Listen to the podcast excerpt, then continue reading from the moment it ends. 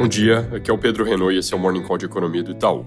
Começando lá por fora, hoje o mundo todo fica de olho no payroll, que sai às 9h30, com risco de vir forte, depois que os dados que saíram ontem mostraram um quadro ainda bem robusto de geração de empregos. O mercado reagiu bastante ao ADP, que é um dado privado de contratações, que não é uma prévia perfeita do payroll, mas compartilha tendências de forma geral e veio muito forte, apontando geração de quase 500 mil empregos em junho, mais que o dobro do esperado e quase o dobro também do mês anterior. Pedidos de seguro-desemprego ontem também vieram em queda e o JOLTS veio com fechamento de vagas de emprego como era esperado, mas com uma composição que mostra mais um certo ajuste entre oferta e demanda de emprego do que uma indicação de enfraquecimento mesmo do mercado de trabalho, com menos gente sendo mandada embora e número de pessoas pedindo demissão voltando a subir. O ISM de serviços também veio mais forte que o que se tinha na conta, subiu de 50,3 para 53,9 pontos, enquanto o consenso era perto de 51, e tudo isso pinta a figura de uma economia que ainda está quente, quente demais. A implicação direta disso é que talvez o piloto precise puxar mais o freio, ou seja, que pode ser necessário mais do que as duas altas de juros que o Fed tem para fazer, agora com bastante cara, inclusive, de que vão ser consecutivas em vez de com pausa. Reação de mercado, então, foi a abertura de curva de juros nos Estados Unidos, com título de 10 anos americanos passando de novo acima dos 4% e puxando junto taxas ao redor do mundo com esse humor mais azedo, inclusive por aqui. Taxas de câmbio também sofreram e o real não tem escapado desse movimento. Fortalecimento da nossa moeda depende de um mundo tá no que a gente chama de cenário de pouso suave nos Estados Unidos. Se desviar para o lado de recessão é ruim e o dólar se fortalece por aversão a risco. Se desviar para o lado de economia muito quente também é ruim dólar se fortalece com a perspectiva de mais juros por lá e possibilidade de recessão vindo na sequência.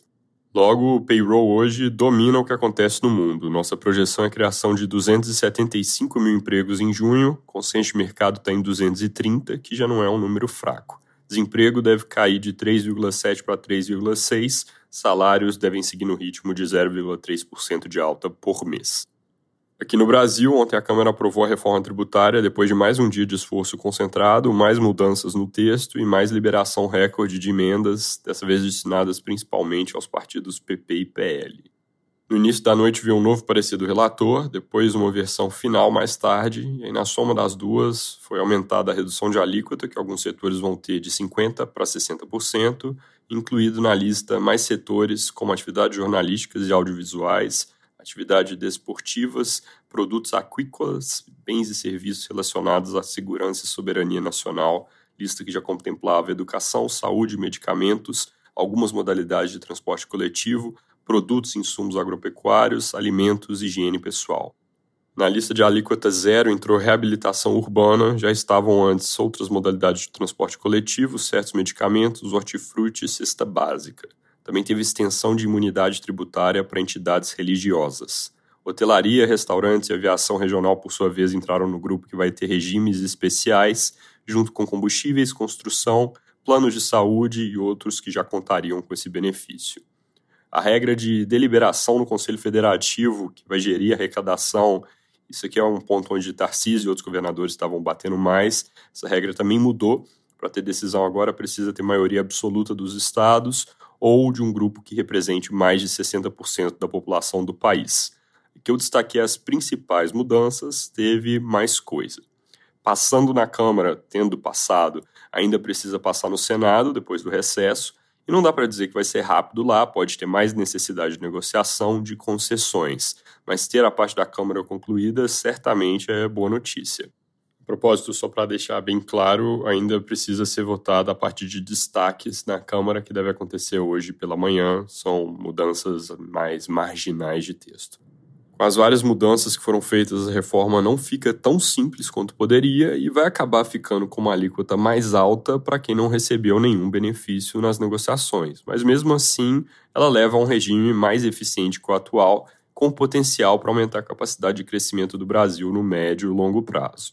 Aprovada essa PEC, a Câmara já deve entrar rápido em modo de férias e CARF e arcabouço, pelo visto, ficam para o mês que vem. Arcabouço, apesar de ser um tema importante, não é uma votação mais de muita relevância, porque nesse estágio que a Câmara decide não é sobre o projeto como um todo, e sim sobre as mudanças marginais que o Senado fez, então não é algo que tem muito risco envolvido, não dá para mudar grandes coisas. Em boa parte, ele acaba ficando para depois, porque está travado pela urgência do PL do CARF, e a reforma tributária conseguiu pular por causa da interpretação de que o PEC está acima disso. Mais uma vez, se a ação de mercado dessa notícia da reforma deveria ser positiva, mas como ontem, o contexto internacional é o que deve dominar. Então, se o payroll vier com surpresa, o externo negativo vai passar por cima.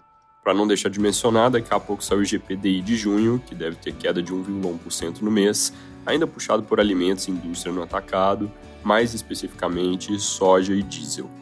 Em 12 meses, a taxa vai recuar de 5,5% para 7,1% negativo. É isso por hoje. Bom dia e bom fim de semana.